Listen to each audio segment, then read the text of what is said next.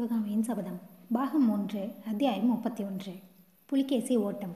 மாமல்லரும் பரஞ்சோதியும் ஆயனரின் அரண்ய வீட்டுக்கு எப்படி வந்து சேர்ந்தார்கள்? என்ன மனோநிலையில் வந்து சேர்ந்தார்கள் என்பதை பற்றி சற்று கவனிப்போம். மணிமங்கலம் போர்க்களத்தில் மகேந்திர பல்லவரின் சிறுபடை அடியோடு நாசம் செய்யப்படவிருந்த தருவாயில் மாமல்லரும் பரஞ்சோதியும் பாண்டியனை புறங்கண்டு குதிரைப்படையுடன் அங்கு வந்து சேர்ந்தார்கள். சற்று நேரத்திற்கெல்லாம் போர் நிலைமை அடியோடு மாறிவிட்டது. சலுக்க வீரர்கள் பின்வாங்கி ஓட ஆரம்பித்தனர். அவர்களை தொடர்ந்து போய் அடியோடு அழித்துவிட்டு வர மாமல்லர் எண்ணிய சமயத்தில் போர்க்களத்தின் ஒரு மூலையில் மகேந்திர பல்லவர் மரண காயப்பட்டு கிடப்பதாக செய்தி கிடைத்தது. மாமல்லரும் பரஞ்சோதியும் அவ்விடத்துக்கு ஓடி பார்த்தபோது காயப்பட்ட மகேந்திரரை பக்கத்து மணிமங்கலம் கிராமத்தில் இருந்த அரண்மனை விடுதிக்கு தூக்கி கொண்டு போய் சிகிச்சை செய்து வருவதாக தெரிந்தது. சிநேகிதர்கள் இருவரும் உடனே அவ்விடத்துக்கு சென்றார்கள். சிறிது நேரம் சிகிச்சைகள் செய்த பிற்பாடு மகேந்திரர் கண் திறந்து பார்த்தார். புதல்வனை கண்டதும் முதலில் அவருடைய முகத்தில் மகிழ்ச்சி தோன்றியது. மறுகணத்திலே மகிழ்ச்சி பாவம் மாறி அளவற்ற வேதனையும் கவலையும் அந்த முகத்தில் பிரதிபலித்தன. மகனே உனக்கு பெரிய துரோகம் செய்துவிட்டேன் என்னை மன்னிப்பாயா? என்று அவருடைய உதடுகள் முதுமுணுத்தன. அப்பா நீங்கள் கவலைப்பட வேண்டாம். நாங்கள் தான் சரியான சமயத்துக்கு வந்து சேர்ந்து விட்டோமே.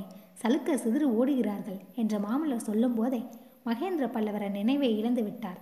மாமல்லரும் பரஞ்சோதையும் மகேந்திர பல்லவ சக்கரவர்த்தியை பத்திரமாக காஞ்சி நகருக்கு கொண்டு போக ஏற்பாடு செய்துவிட்டு போர்க்களத்தின் நிலைமையை ஆராய்ந்தார்கள். மகேந்திர பல்லவருடன் காஞ்சியிலிருந்து புறப்பட்டு வந்த சைனியத்தில் பெரும்பகுதி வீரர்கள் மணிமங்கலம் போர்க்களத்தில் வீரஸ்வர்க்கம் புகுந்து விட்டதாக அறிந்தார்கள். சேனாதிபதி கலைப்பகையாரும் அந்த போர்க்களத்திலேயே உயிர் துறந்த செய்தி தெரிய வந்தது. மேலே தாங்கள் செய்ய வேண்டியது என்ன என்று மாமல்லரும் பரஞ்சோதியும் யோசனை செய்தார்கள்.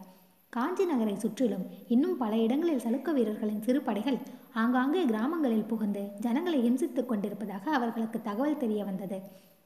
எனவே அப்படிப்பட்ட கிராதக ராட்சதர்களை முதலில் ஒழித்து கிராமவாசிகளை காப்பாற்றுவதுதான் தங்களுடைய முதற் கடமை என்று காலாட்படையும் வந்து சேர்ந்த பிறகு புலிகேசியின் பெரும்படையை தொடர்ந்து போகலாம் என்றும் தீர்மானித்தார்கள்.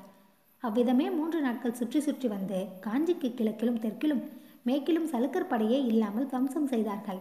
இதற்குள்ளாக காலாட்படையும் வந்து சேரவே மீண்டும் வடக்கு நோக்கி புறப்பட்டார்கள்.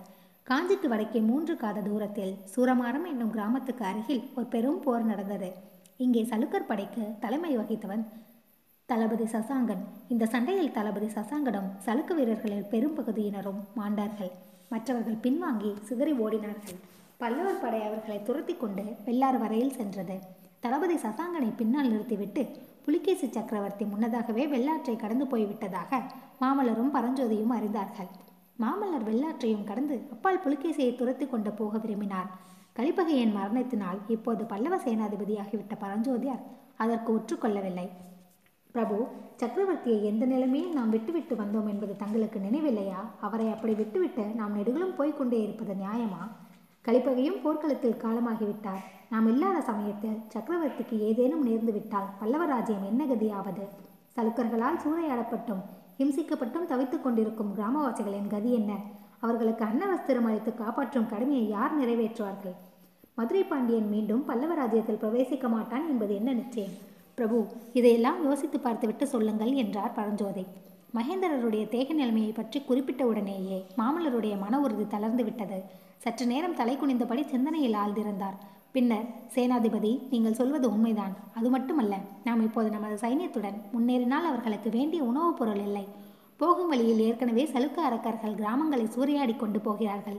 அவர்களுக்கு பின்னால் நாமும் போனால் கிராமவாசிகள் எங்கிருந்து உணவளிப்பார்கள்? நாமும் சேர்ந்தவர்களை ஹிம்சிப்பதாகவே முடியும். எல்லாவற்றுக்கும் காஞ்சிக்கு திரும்பி சென்ற தந்தையின் உடல்நிலை எப்படி இருக்கிறது என்று தெரிந்து கொள்வோம். தக்க ஏற்பாட்டுடன் பிறகு திரும்புவோம் என்றார். காஞ்சியை நோக்கி திரும்பி வரும்போது ஆங்காங்கே கிராமங்களில் சலுக்கு வீரர்கள் செய்துள்ள அக்கிரமங்கள் அவர்களுடைய கவனத்தை கவர்ந்தன.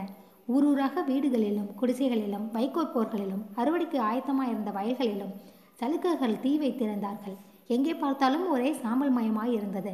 பல்லவ நாடே ஒரு பெரிய பயங்கர சமா பூமியாக மாறிவிட்டதாக தோன்றியது. இன்னும் சில கிராமங்களில் வீடுகள் தீப்பற்றி எரிந்து கொண்டிருந்தன. ஆங்காங்கு ஜனங்களின் அழுகை குரல் எழுந்தது. மாமலரையும் பரஞ்சோதியையும் கண்டதும் ஜனங்கள் உரத்த சப்தமிட்டு புலம்பத் தொடங்கினார்கள். சலுக்கு வீரர்கள் செய்த ப செய்த பயங்கர அட்டூழியங்களை பற்றி ஆங்காங்கே சொன்னார்கள். சிற்பிகள் கால் கை வெட்டப்பட்டது பற்றியும் இளம்பெண்கள் சிறைப்பிடித்து போகப்பட்டது பற்றியும் ஆடு மாடுகள் வதைக்கப்பட்டது பற்றியும் ஜனங்கள் சொன்னதை கேட்டபோது கோபத்தினாலும் ஆத்திரத்தினாலும் மாமல்லரின் மார்பு வெடித்துவிடும் போலிருந்தது நாக்கு உலர்ந்து மேலினத்தில் ஒட்டி கொண்டது.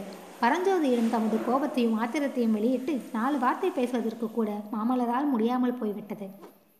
சிற்பிகள் பலருக்கு நேர்ந்த கதியை பற்றி கேட்டபோது மாமல்லரின் இறுதி அந்தரங்கத்தில் நல்ல வேளை ஆயனரும் சிவகாமியும் காஞ்சி கோட்டைக்குள்ளே இருக்கிறார்களே என்ற எண்ணம் ஓரளவு ஆறுதலை அளித்தது. எனினும் சிற்பங்கள் அழிக்கப்பட்டதை பற்றி அறிந்தபோது மாமல்லபுரத்து அற்புத சிற்பங்களுக்கு என்ன கதி நேர்ந்ததோ என்ற ஐயம் உதித்து மிக்க வேதனை அளித்தது. அதை நேரில் பார்த்து தெரிந்து கொள்வதற்காக மாமல்லரும் பரஞ்சோதியும் அதிவிரைவாக மாமல்லபுரம் சென்றார்கள். அங்கே சிற்பங்களுக்கு அதிக சேதம் ஒன்றுமில்லை என்று தெரிந்து கொண்டு காஞ்சிக்கு பயணமானார்கள். மாமல்லபுரத்திலிருந்து காஞ்சிக்கு போகும் வழியில் ஆயனரன் அரண்ய வீடு இருந்ததல்லவா? அந்த வீட்டையும் பார்க்க வேண்டும். அதிலிருந்த தெய்வீக நடன சிலைகளுக்கு ஒன்றும் சேதமில்லை என்பதை தெரிந்து கொள்ள வேண்டும் என்று மாமல்லர் விரும்பினார். ஆயனரின் வீட்டு வழியாக போவது காஞ்சிக்கு குறுக்கு வழியாகவும் இருந்ததல்லவா?